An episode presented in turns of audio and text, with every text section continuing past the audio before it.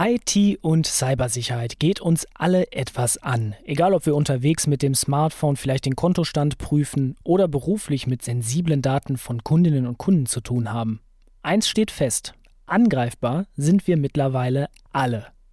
Das bestätigt auch der Report zur Lage der IT-Sicherheit in Deutschland des Bundesamts für Sicherheit in der IT und der fasst ganz eindrücklich zusammen, 144 Millionen neue Schadprogrammvarianten wurden allein im vergangenen Jahr entdeckt.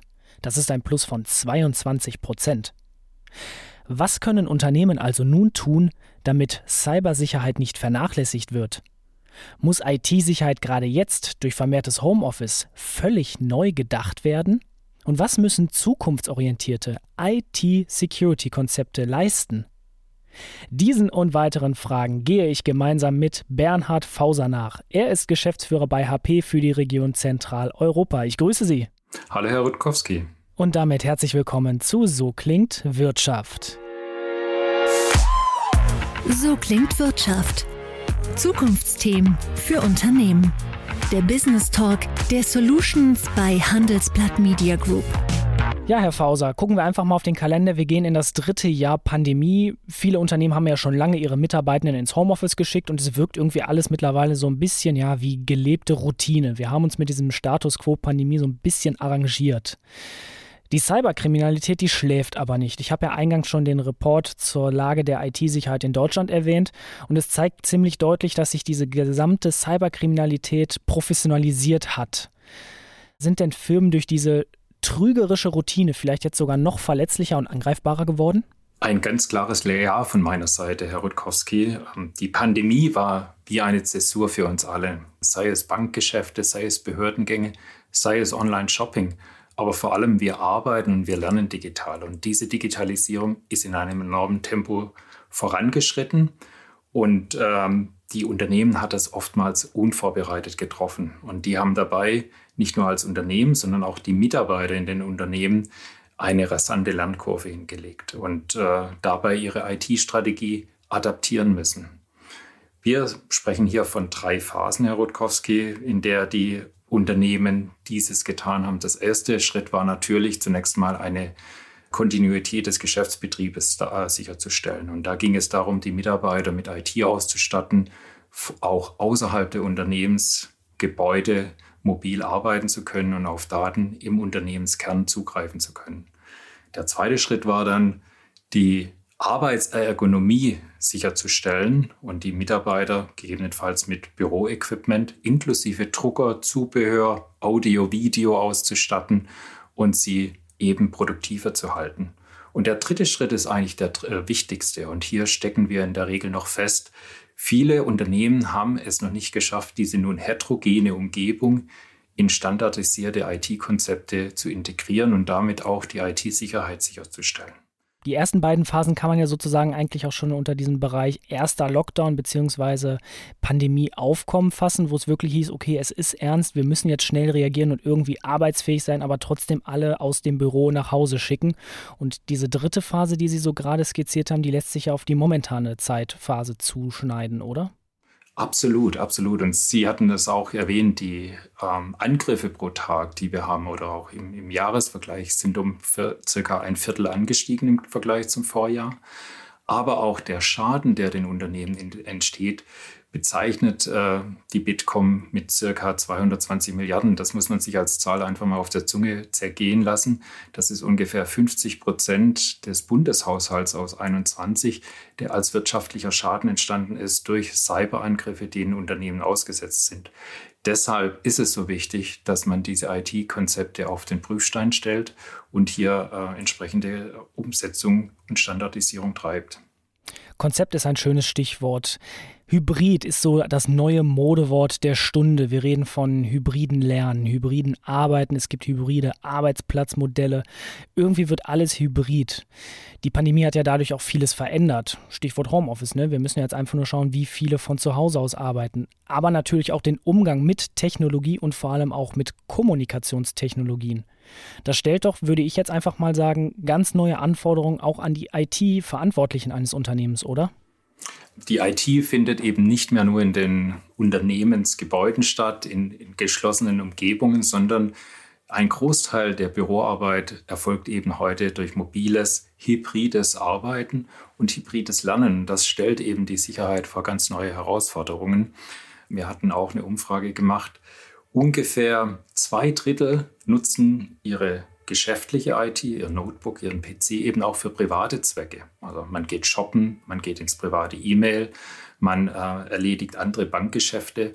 Aber genauso andersrum, dort wo eben ein mobiles Arbeiten nicht nur möglich war, werden private Endgeräte verwendet, die dann quasi in das Unternehmensnetzwerk zugreifen und das alles in einer Umgebung, die außerhalb dem Zugriff der IT liegt, des Unternehmens, nämlich in einem privaten WLAN, was möglicherweise ungeschützt ist, oder in einem Mehrfamilienhaus stattfindet, oder sie sind sogar in einem öffentlichen WLAN und äh, arbeiten aus solchen Ergebungen heraus, wo einfach der Datenfluss äh, gehackt werden kann.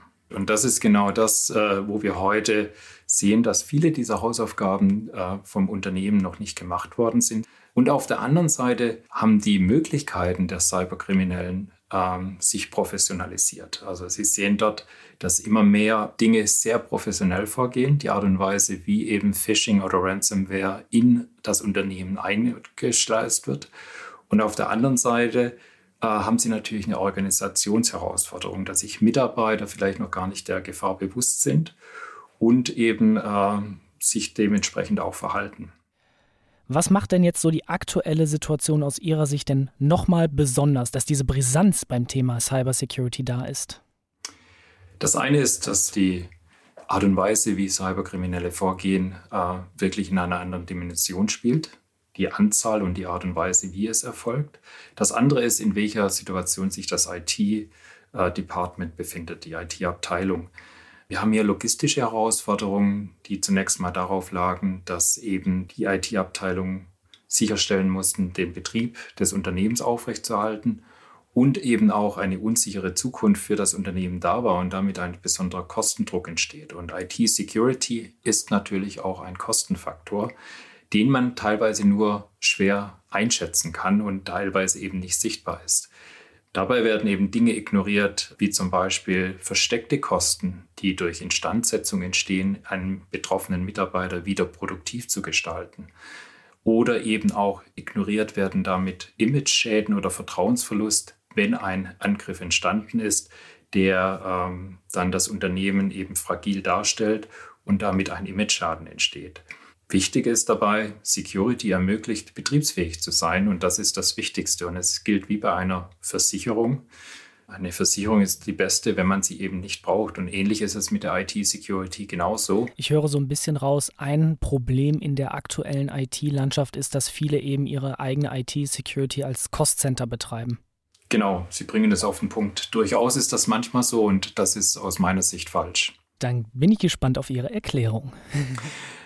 Wenn, wenn Sie eine, eine, eine IT-Security als Cost-Center betreiben, werden Sie ein Cost-Center immer optimieren, nach Kosten und nach Effizienz. Und wenn Sie das tun, äh, gehen Sie gewisse Risiken ein.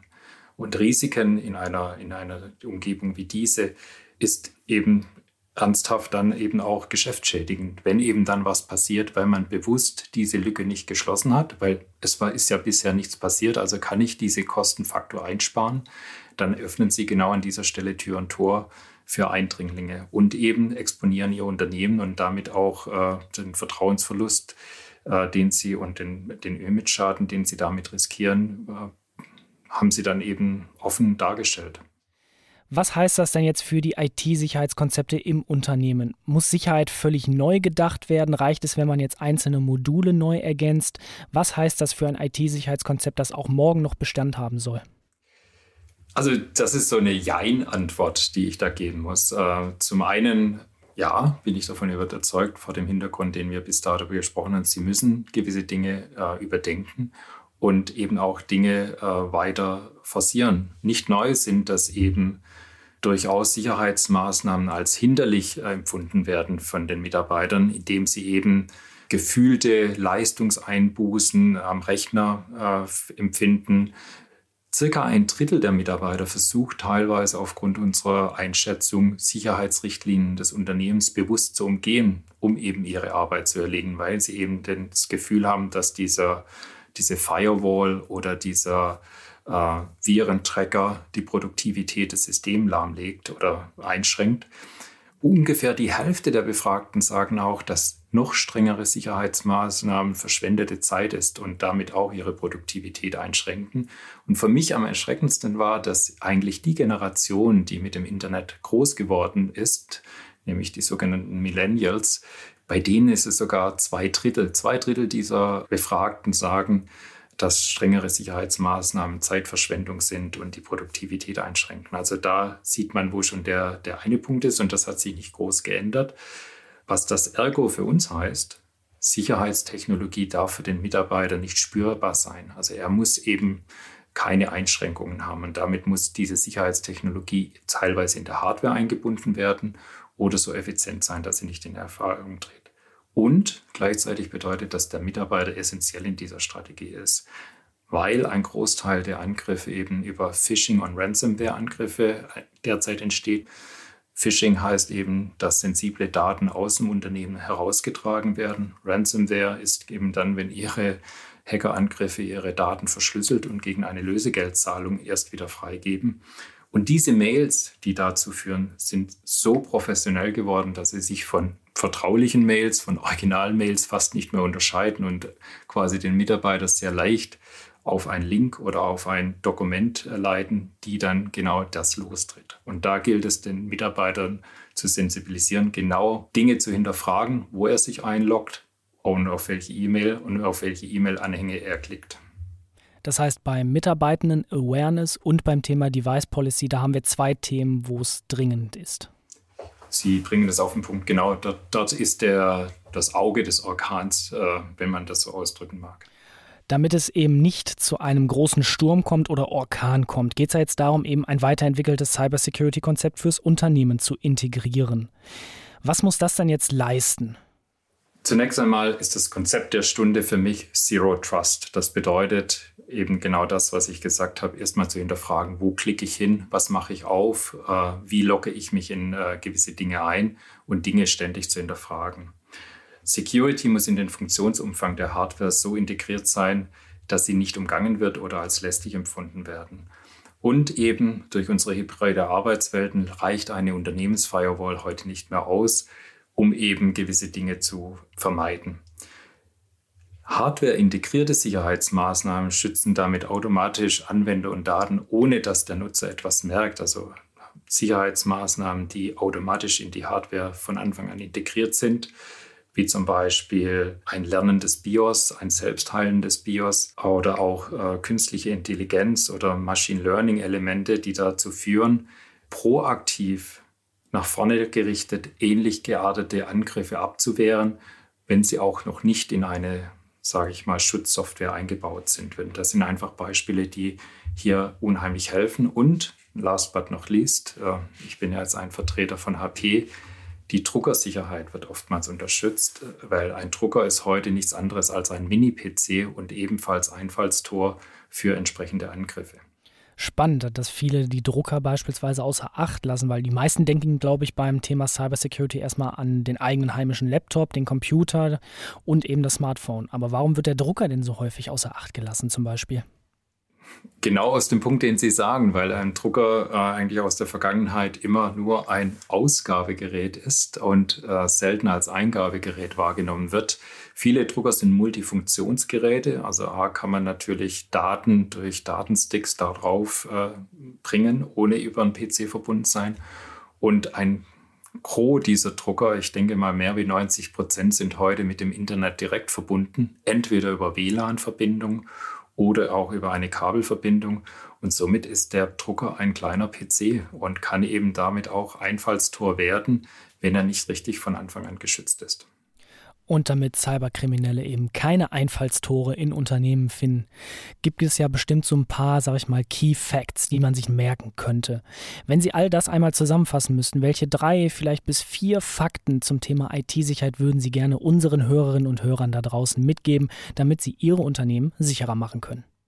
Zero Trust als Standard im Unternehmen ist für mich key. Also erstmal alles zu hinterfragen und äh, sicherzustellen, dass Sie eine Zero Trust Strategie im Unternehmen umsetzen. Das zweite, die Sicherheit geht es nicht mehr nur um Netzwerksicherheit, sondern gewisse Dinge, Features sollten eben bereits in den Endgeräten mit berücksichtigt werden, eben Security by Design, wie man das nennt. Wir hatten ganz kurz über den Punkt gesprochen, Security als Cost Center. Genau das sollte man eben nicht tun. Security ist wie eine Versicherung, die Unternehmen vor größeren, unkalkulierbaren Schäden bewahrt. Und last but not least, Auge des Orkans ist der Mitarbeiter. Und der gilt es zu sensibilisieren, sich der Gefahr bewusst zu sein und in seinem Handeln eben ein Vertrauen erwecken, dass er eben nicht sich äh, in diese Fallen locken lässt und gewisse Dinge hinterfragt und eingebaute Sicherheitssysteme nicht zu umgehen sind.